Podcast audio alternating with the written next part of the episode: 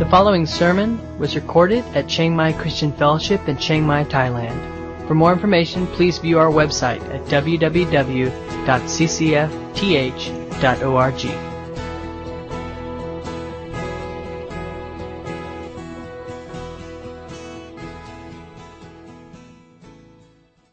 We're singing, worshiping God's great blessing in our life, and He's saved us, He's loved us. But God doesn't bless us in order for us to selfishly hoard that to ourselves. God intends and His design for the universe is that those who are His chosen, those who belong to Him, would be a source of blessing to the world around them. So Abraham was to do that, Israel was to do that later, and the same is true for us. Uh, so the question is, how did Abram do that? Uh, how was Abram to be a blessing? What did that really mean that he would bless the nations?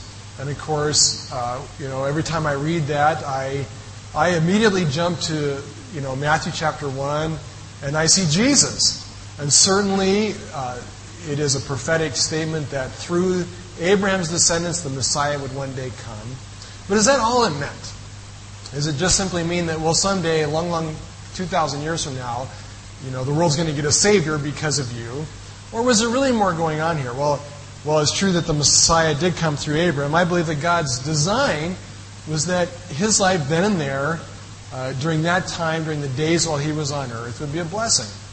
And so let's see in Genesis 14 how that happens. We're also going to jump ahead a bit and see how that operated in chapter 18. Uh, so we got the story here, the backdrop, in case you missed last Sunday. Uh, Abram has just marched with 318 guys from his own household, servants who were trained fighting men, and they marched all the way up to the very northern, actually beyond the northern edges of what would someday be Israel, caught up with this King K, Keter something or other, King, King Cheddar, Cheddar Cheese or something, uh, catch him and uh, in the middle of the night attacks and actually uh, is successful in defeating this coalition of four, of four kings, uh, four powerful men who had just been on a raiding trip all throughout uh, the southern regions of Canaan and had proved themselves to be a, a mighty fighting force. But Abraham, with his little household troop, his little private army, defeats them and is able to retrieve all the possessions that had been stolen, that had been looted from Sodom and, and uh, the cities of the, of the Dead Sea region, and all the inhabitants, all the women and children who had been captured. And so he's making his long trip back, and it's about 70 miles, 100 kilometers or more, from where he captured and regained uh, these, these prisoners and marches back to the, to the south, to what would someday be Judah. And so as he's on his way, he gets very close to what is the city of Jerusalem, and he's greeted by a welcoming party. And in the welcoming party, there's a band, there's flags, there's ticker tape parade. Yay, Abram, he's our hero, right? And out there are some dignitaries in the, in the, you know, the VIP booth, namely two of them. There is Melchizedek, who is the king of Salem, Jerusalem, and there is the king of Sodom, Okay? Now, this story kind of uh, illustrates the blessing and curse principle. And playing the part of the blessing is Melchizedek. Playing, playing the part of the loser guy who doesn't have a clue who curses is Sodom, the king of Sodom. All right? So, first off, the blessing part. Okay, that's what we're talking about. How was Abram a blessing to the nations. And Abram blesses uh, and is blessed by Melchizedek. And it says that as he comes, they go out to meet him, and Melchizedek uh, goes out and he throws a feast. It says he brings him bread and wine. Probably, if you read just bread and wine, it sounds like they took communion or something. His little tray with a couple crackers, a little cup of wine. Probably was much bigger than that. Probably it's a, an expression for he, he fed them. I mean, here comes these people, these captives, this army of 300 people. Uh, they're hungry. They've been traveling for many days with sheep and flocks and camels and all that they retrieved. And so the king, in his generosity, goes out and he brings bread and wine, okay, an idiom for food and drink, okay, for, for this returning uh, war band. And, uh, and Melchizedek, Melchizedek is this kind of strange mysterious guy. Who is this guy? Who is he? He's referred to in the New Testament several places. He's always cast in a very positive light. And In fact, he is a type of Christ. And uh, the writer of Hebrews argues for the supremacy of Christ based on the priesthood of Melchizedek. So, who is this guy? Well, um, he's a king, king of Jerusalem. Uh, he is also a priest. The question is, the question everybody wants to know is what religion was he a priest of? Was he Catholic? Was he Mormon? Was he Buddhist? Was he Hindu? What was he, right? Uh, he goes out and he, he uh, greets Abram. He blesses Abram. He, in fact, he blesses Abram in the name of the God Most High, right? Uh, but as, a, as of yet, there is no, you know, here's the reality. I don't know if you thought of this or knew this, but did you know that Abraham was not a religious man? He had been in the religion, the pagan idol religions of Canaan and Mesopotamia, but God had called him out of that and now Abram was really a guy without a religion. All right? He has no church building. He has no priests. He, he's just a guy following God, right? No religion of his own. Um, so, what religion was Melchizedek? Well, all the religions of Canaan were classic pagan idol, idol religions. Okay, uh, it's most certain that Melchizedek worshipped the pantheon of gods of the Canaanites. Who were these gods? Well, basically, these gods were the great great grandfathers of Hinduism. And uh, Hinduism came as the gods of Mes- the, the priests of Mesopotamia and Canaan drifted south into Indochina and took with them this myriad of gods. So basically, he was worshiping idols, worshiping a religion very similar to Hinduism. Many, many gods with many names, right? and he was a priest of that religion. Now, you know, this causes all kinds of problems for us Bible scholars because, uh, you know, this guy's a type of Christ, and he's an idol worshiper. Something's wrong with this picture here. What do we do with Melchizedek? Who is this guy? Well, um, you know, the reality was that he was a very religious guy. Uh, he was a king, he was a priest, uh, he took his religion very seriously and was clearly a religious person, right? Uh, but given the religion of his day, given the, uh, the idolatry that was all around him, the reality is that he, he had really bad theology, okay? So if getting into heaven and being saved is a matter of good theology, Melchizedek was not saved, right? He did not know the true and living God. Uh, he, he believed in, in many, many gods, right? Everybody as they did. Um, but here's the thing, and here's the thing to understand in the Old Testament. Okay, what did it mean for the nations to be blessed through Abraham? Okay, that's the question, and that's the issue that this passage is answering. What does it mean for anyone in the world to come to and know the true and living God? Well, what it means is this that God is now setting up a covenant relationship with Abraham, and that from that time on, all the world's relationship with God would, would be determined by one simple question. Okay, and the question isn't how many gods are, are there in the universe? That's not the question. The, the question is not, uh, you know, who created the world? Okay, that's not the question. The question is simply this What do you do with Abraham? That's the question. Okay? You see this? He says, all the nations will be, will be blessed if they bless Abraham. If they curse Abraham, they will be cursed. Right? So basically, the test now of how you stand with God and how you stand in your relationship with God is how you treat God's representative on earth, who at this point is Abraham. Right? So the question really isn't about uh, Melchizedek's bad, the- bad theology or messed up theology or confused ideas about the universe or his worldview. The question is, what are you going to do with Abraham as the one who is God's representative on earth? And in that sense, Abraham is in many ways a type of Christ. How do people get saved today? Well, in the end, it's really not our theology that saves us. Now, hear me, please. I do believe in right theology. Okay, I think it's a good thing. I strongly encourage people to study the Bible, to develop your own theology. However, this is very important. You don't get saved by theology. All right? If, that was a requirement for salvation, if you had to know everything perfectly true and right about God before you got saved, none of us would ever get saved. Because the truth is, when we came to Jesus, how many of us had this whole God thing figured out well? I know I didn't. Okay? I had lots of very confused, and still have, I'm discovering daily, confused ideas about God. Right? I still am learning, and God is revealing Himself in new ways, and my theology is growing and changing, and thankfully, I, I believe I, am, I believe I'm moving toward truth. Okay, but we don't start out there. How does one get saved? Well, Jesus said simply, it's, it's this easy. You get saved by what you do with me. Either you receive me and welcome me, or you reject me. All right? That's the beginning point of salvation for every human being. What do you do with Jesus? And not only that, but the New Testament makes it clear that we function as Christ's ambassadors on earth.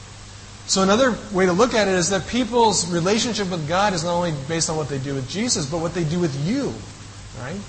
As people come in contact with you as His representative on earth, uh, those who bless you move themselves closer to God through that blessing. By receiving and accepting you, they're receiving the one in whose name you come, just as they received Jesus uh, and received the one in whose name he came. But Jesus said it this way in Mark chapter 9. He said, For, for the one who is not against us is for us. For truly I say to you, Whoever gives a cup of water to drink, because you belong to Christ, will by no means lose his reward. All right? So we are God's ambassadors. Uh, our life represents Jesus in the world. And the same principle holds true. Those who bless us are blessed. Those who reject us and what our life stands for fall under God's curse. So that's, that's what Abraham's life was about. And um, so, how does, how does Melchizedek do on this ground? Okay, we don't examine his theology, but we examine what he did on the basis of how he treated and viewed Abraham. Well, how does he view Abraham? Well, he thinks Abraham's a pretty cool guy. He comes out, and first thing he does is he serves him dinner. He honors him and he blesses him by providing this meal. Okay. Secondly, he actually speaks a blessing over Abraham which was the role of a priest. The priests, one of the things they did was to speak blessing over people. And notice his blessing. He said, Blessed be Abram by God Most High, creator of heaven and earth. And blessed be God Most High, who has defeated your enemies for you. Um, he speaks this blessing, and uh, he acknowledges, first of all, that Abram uh, is especially in a special relationship with God Most High. Okay? So he's saying, you know, Abram's a very blessed guy. And I see that he's very blessed because it's clear that the God Most High's hand is upon him. Now, when he used that term, who was God Most High? Uh, it's the Hebrew or also Canaanite phrase, El Elyon. El Elyon. Okay, the word El, pronounced oftentimes we say El, um, is the generic word in Canaanite and Semitic language of all those language groups for God. Okay? Elyon simply means the supreme or exalted, the, the top one. So he's identifying Abraham as one specially related to the big kahuna, okay, in Hawaiian. The big cheese, the main guy, the top dude, the biggest of the big gods. Okay? So he's got this part right.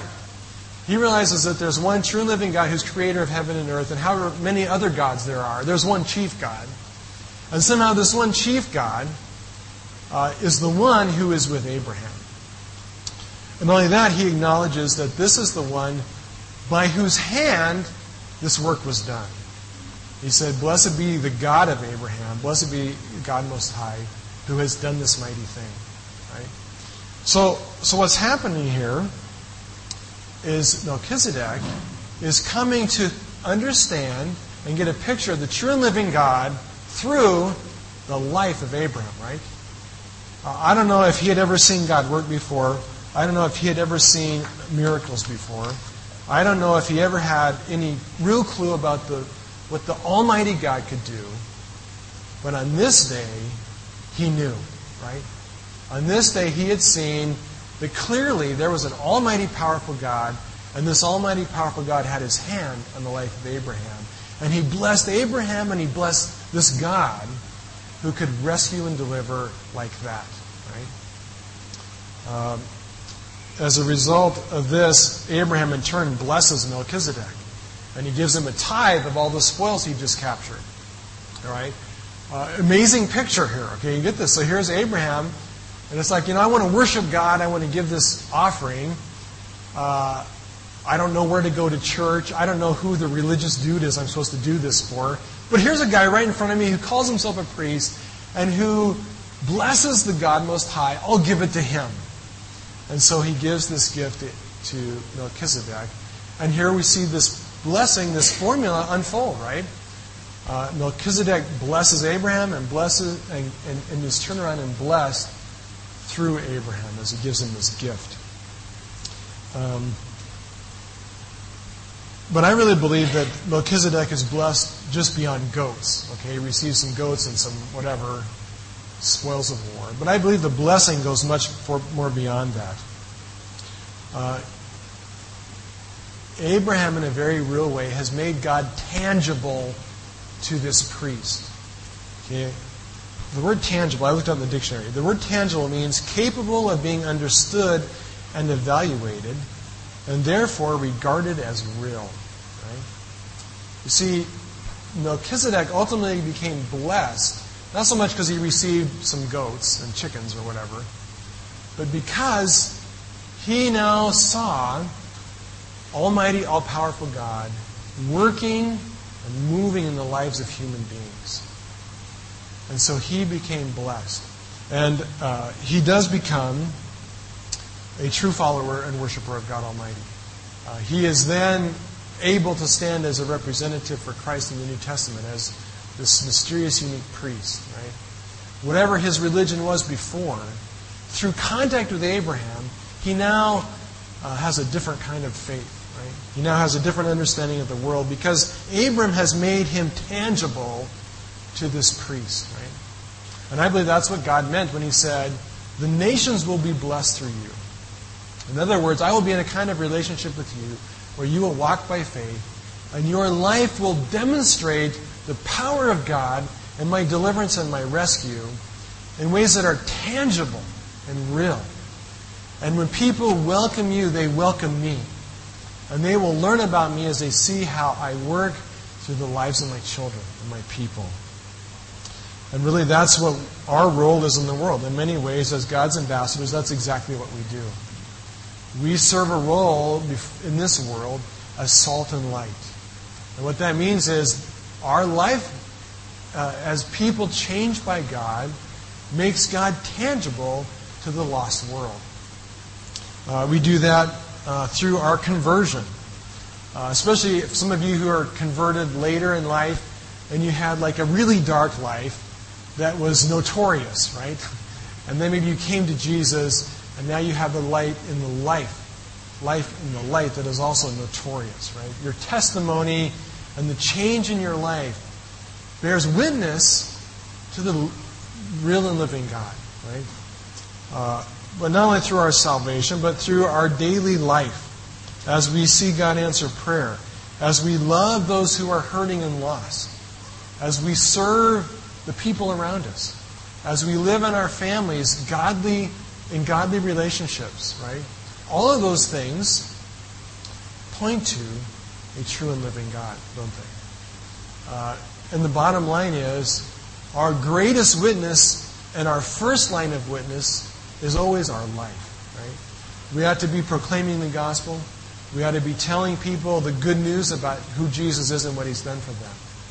But the first witness we have is our life, right? Is who we are being transformed by God, in whom God is working daily. Right? And the reality is, you might live in, in Thailand and not speak you know, four words of Thai. Kap kun kap and sawadi kap. It's like your whole vocabulary. You still are a witness to Jesus to people all around you, right? Uh, you know, believe it or not, they know who you are, okay? If you're at the mall, if you're walking around Thailand, nobody thinks you're a tourist, right? You just don't look the part. Well, maybe Brennan. He, maybe they think he's a tourist, you know. But the rest of us just look different. Okay, Paul. Paul, you could pass as a tourist. Okay, the rest of us just look not normal, right? We're too stiff, right? Those guys are laid back. The rest of us are mostly stiff. They know who we are, right? They know we're Christians, right? And they are watching our lifestyle. All right? Even if you look like a tourist and you have a lifestyle that is reflecting Jesus, it is a witness to them, right? And the basis of their response to you either moves them closer to God or farther away. They are drawn to the light that is in you or they are repelled by it. Uh, either they hate you because of how you live or they admire what you do and are drawn to it. Right? And that's a biblical principle that started all the way back with God's relationship with Abraham. That God's chosen people would be the source of blessing or curse to the rest of the world. Right? And so that's one way that Abraham was a blessing. By just being in God's will and by being part of God's redemptive plan in the universe, he was blessing the nations. He was bringing God in a very real and tangible way to the world. Uh, secondly, uh, Abraham does give this tithe to, um, to Melchizedek. Um, we bless the world, we bless the nations, and we bless God through our offerings. Uh, it's interesting, it says he gave 10%. Where did you get this number, 10%? Well, actually, it was quite common in that day. It was kind of like the standard giving, you know. Uh, we think it was like a Mo- like Moses invented this or the church invented this or something. Actually, it pretty much comes from pagan idolatry. okay, it was kind of a standard thing. The gods get 10%, right? Uh, and so Abraham, for whatever reason, follows that pattern. And uh, he gives it to Melchizedek as a priest. And even though we don't know what religion Melchizedek was part of, Abraham clearly gave it to worship and honor God. Okay, the God who had blessed him. And, and it was done because he had seen how God had, had worked and had protected, had, had made this possible. And so it seemed the right and reasonable thing to do to honor God by giving 10%. And, well, I'll give it to Melchizedek. He looks as good as any, right? And he worships God uh, by this gift. Uh, we do and we ought to bless God by our giving. Uh, now, let me say this. How much should we give? Well, I don't know. In the New Testament, it's not real clear. There's a lot of debate. There's a lot of people who fight and will argue vehemently for the whole 10% thing. Others, much more free and loose and liberal, say, you know, it's not about a number. It's about, you know, just honoring God. I don't know how much, but let me say this as you stand before God, all of ancient Canaan, Mesopotamia, the Middle East, is going to say, you know, the minimum is like 10%. Anything less is just being cheap. Okay? You, you stand as, with those people as a witness and backdrop, you know. Give what, give what you want. I don't care. But, you know, they're going to call you cheap if it's less than 10%. All right? It's, it's up to you. Right? I don't know how much to give. And it really is not about the amount, it really is about the heart. Right? Here's a formula. Here's just my suggestion for a formula give a percentage in proportion to how much you value God's salvation in your life. Right? Uh, how much is what God has done in your life worth to you? If it's only worth 1%, give just 1%. Right? If it is significant in your life, if what God has done in your life causes you to stand in awe and wonder at His incredible love and grace, and you are bowled over by the, the, the grace of God, well, let your giving reflect that. To give in proportion to how much you value God's salvation in your life. Okay? Uh, that's what it's about. Worshipping God because of the work He's done in us. Uh, finally, not only does Abram's offering bless Melchizedek, uh, or bless God, but it blesses Melchizedek. Uh, the reality is that God doesn't actually need any of our money. So no matter how much you give, God doesn't directly benefit. Okay, his benefit, his blessing is from our heart attitude. And perhaps there's something in the greater the sacrifice, the greater it demonstrates our heartfelt cry of worship. But God actually doesn't spend any of the money. He doesn't need it. God, you know, is not up there going, you know, I'm almost broke. I hope somebody comes through with a big gift this month. That would be what I say. not what God says, right? But the reality is that as we give to God, we bless others because that money is then made available. And uh, throughout Scripture, it's blessed in two ways. It blesses God's priests, as it does here, those who minister and serve Him. The reality is that a lot of us are here living because somebody in another country is worshiping God in their giving, and you become blessed as they do that. And you, your ministry gets moved forward by that. Uh, secondly, throughout Scripture, and this is a, a huge uh, issue in the Old Testament, uh, we are to benefit the poor and the needy. Our giving and blessing God in worship ought to filter out in, uh, in blessing those in need. In fact, in the Old Testament, they were to give an annual tithe of all of their income. Uh, and every third year, they were actually to give that tithe to the poor and needy in their community. Right? So there would be a constant fund in the temple in Jerusalem taking care of the worship and the ministry there. And in their own local communities, they were to be setting aside money every three years to take care of the needy and the poor, to show God's grace and mercy to those in need. So we bless the world through our giving. Thirdly, uh, to finish up this story, uh, Abram blesses God and blesses the nations through his intercession. Uh, the story ends rather interestingly. So you got this interaction with Melchizedek, who, by the way, didn't lose anything. Okay, Jerusalem is quite a distance from the uh, kings of the Dead Sea. He was not in any way in, in league or in alliance with them. Okay, he's just a guy watching the show from the sidelines who chooses to bless Abram. But also in the welcoming committee is the king of Sodom. Okay, everything that is in Abram's possession belongs to him, right? And this is the guy who, when the kings came, ran like a chicken and allowed his wife and his family and his city to be drug off captive while he stood by and watched. Right? This is the guy who, after the enemy have gone far away, does nothing, nothing about it. He just goes back and drinks a beer, right? And gets depressed and goes, I don't know what to do, right? Because he's a chicken. He lives by fear. He is a wicked man who uh, will not fight to save or protect or rescue those in his care.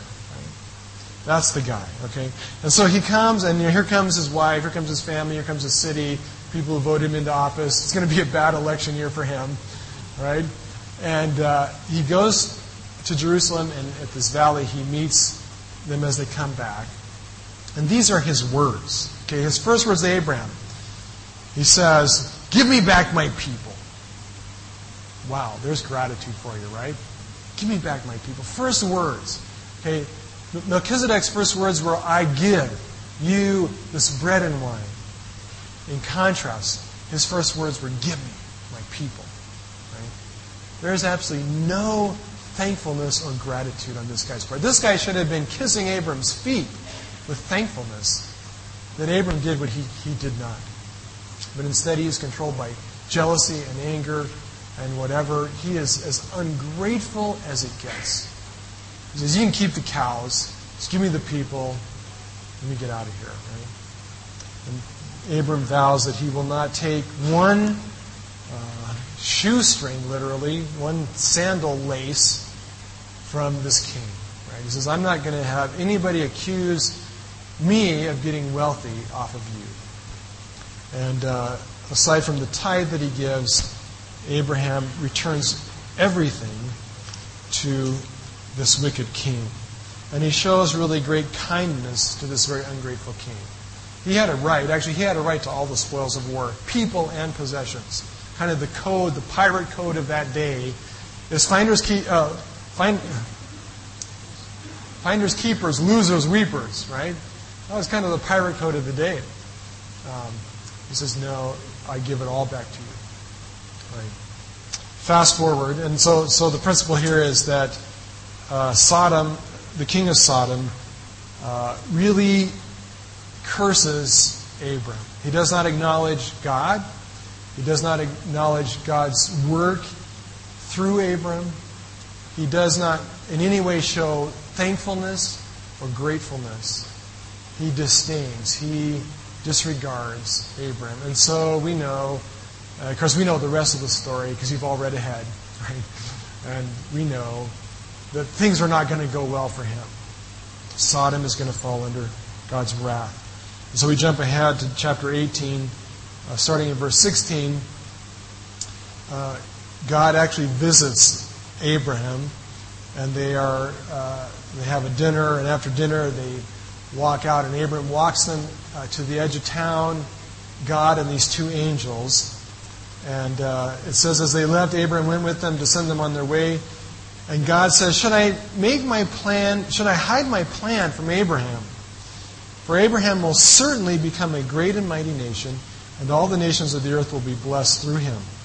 I have singled him out so that he will direct his sons and their families to keep the way of the Lord by doing what is right and just. Then I will do for Abraham all that I have promised. So the Lord told Abraham, I have heard a great outcry from Sodom and Gomorrah because their sin is so flagrant. I am going down to see if their actions are as wicked as I have heard. If not, I want to know.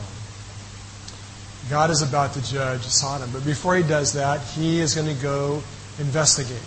He's going to confirm the details.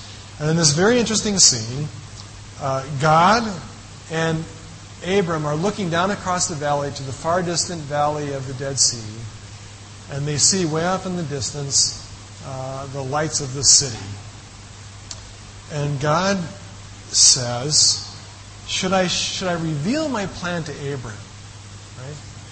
Uh, the plan of destruction. It's very interesting. And, and uh, he says, uh, he gives the reason why he should. And the reason is simply this. He says, uh, Na- Abram's going to become a great nation.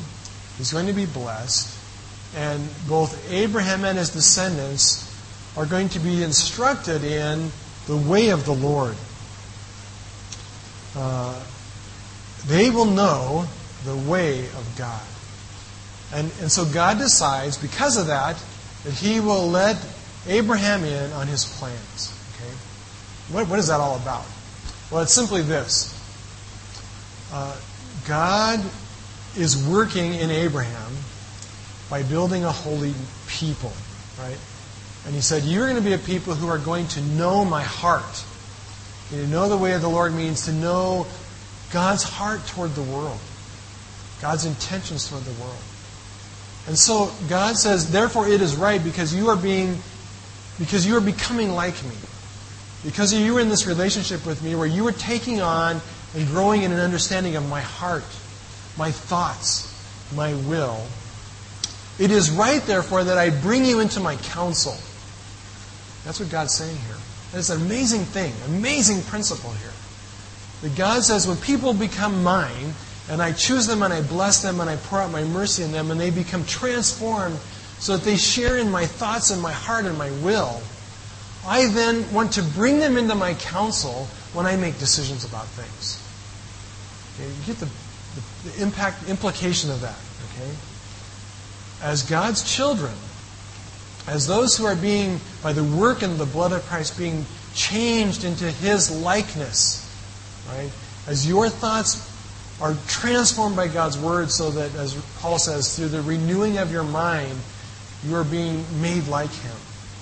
God invites you into His counsel about His activity in the world.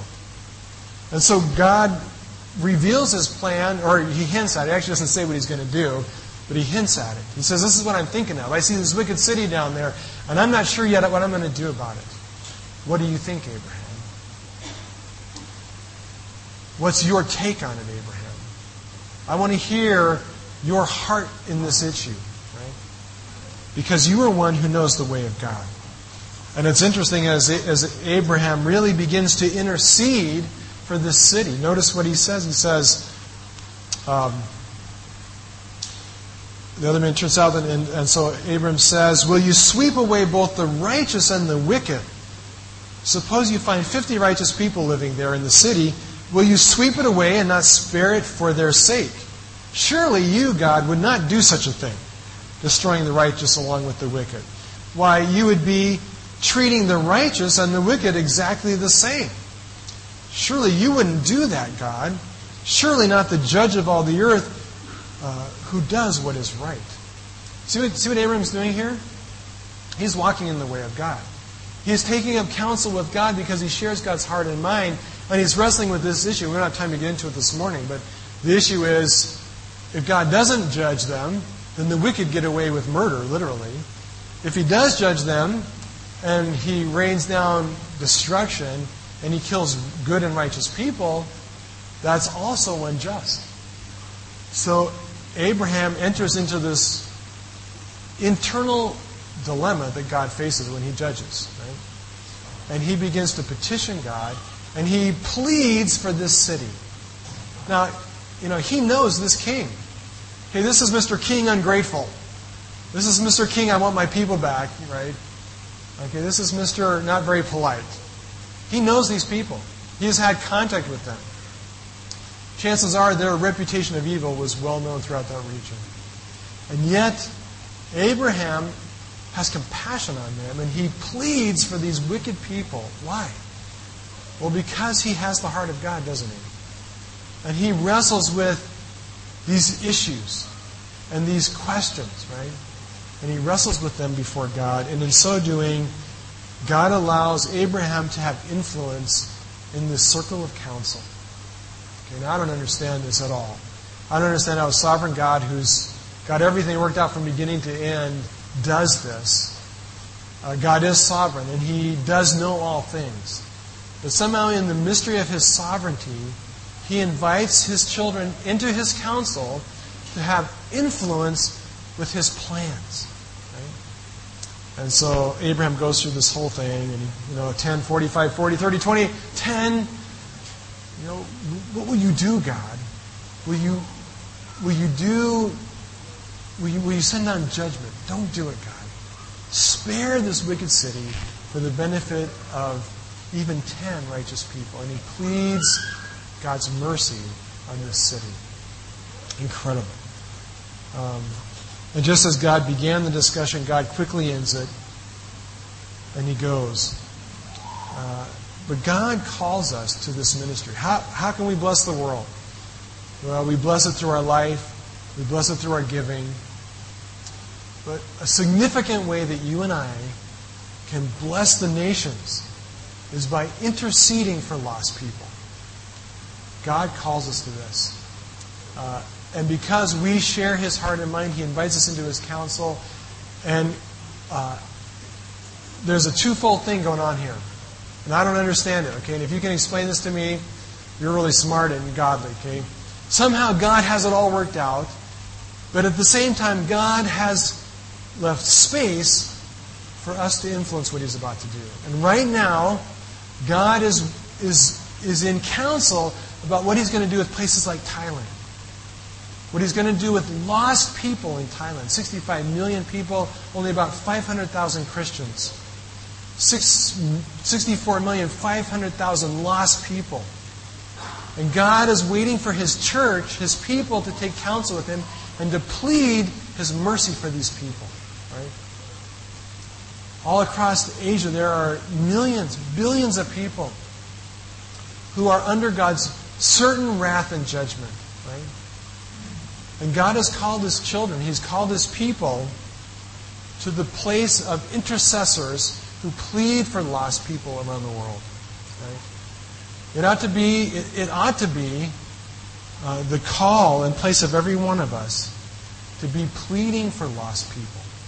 Right? Uh, and the reality is, uh, this passage teaches, and others as well, that it's not just an exercise in futility. In other words, we don't just pray because God's already made up his mind and it doesn't matter. The reality is, it does matter. Uh, God deliberately drew Abram into this pleading place into this place of his counsel because it made a difference. Right? They might say, well, it didn't make much difference for Sodom. He wiped them out. True. But the principle is that it does make a difference in the counsel and wisdom of God. Okay, our prayers make a difference in the world. And God is uh, sitting poised to pour out judgment on 60, almost 65 million people in Thailand who don't know Jesus. Right? You and I can make a difference through prayer. Are we pleading like Abraham did for lost people? Uh, do we have, and the crazy thing is, Abraham had compassion on these people. He had compassion on these wicked people. And because of that, he pled God's mercy over them. Uh, do we have that kind of compassion? Are we praying daily for lost people? Are we pleading uh, in the counsel of God that He would save people in Thailand? You know, if, if we're not, if that's not our heart, we need to confess that before God. Because that's the way of God, isn't it? We serve a God who loves lost people. That's why he sent Jesus to die for them. Right? Jesus gave his own God gave his only son Jesus on the cross. He gave the ultimate sacrifice because he longs to save lost people. It is the heart of God to love and to long for lost people. Uh, do we love and long for the salvation of lost people? Let's pray.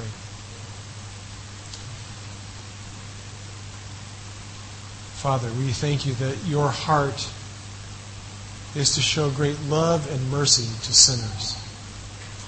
Indeed, while we were yet sinners, you demonstrated your love for us by sending Jesus to die for us. Lord Jesus, we pray that we would have your heart towards lost people. And Lord, that we would be diligent to plead before your throne for your grace and mercy upon the lost people of Thailand and Cambodia and Burma and China, and Laos, India, Lord, these places, Pakistan, Afghanistan, Lord, these places around the world where there are billions of lost people who desperately need the light and life of Jesus. Lord, give us that kind of passion that comes from you, that kind of burden that comes from you to pray for lost people. And Lord, we thank you that you hear our prayers, and that our pleas and petitions on the behalf of the lost do not fall on deaf ears, that you listen, that you hear our prayers.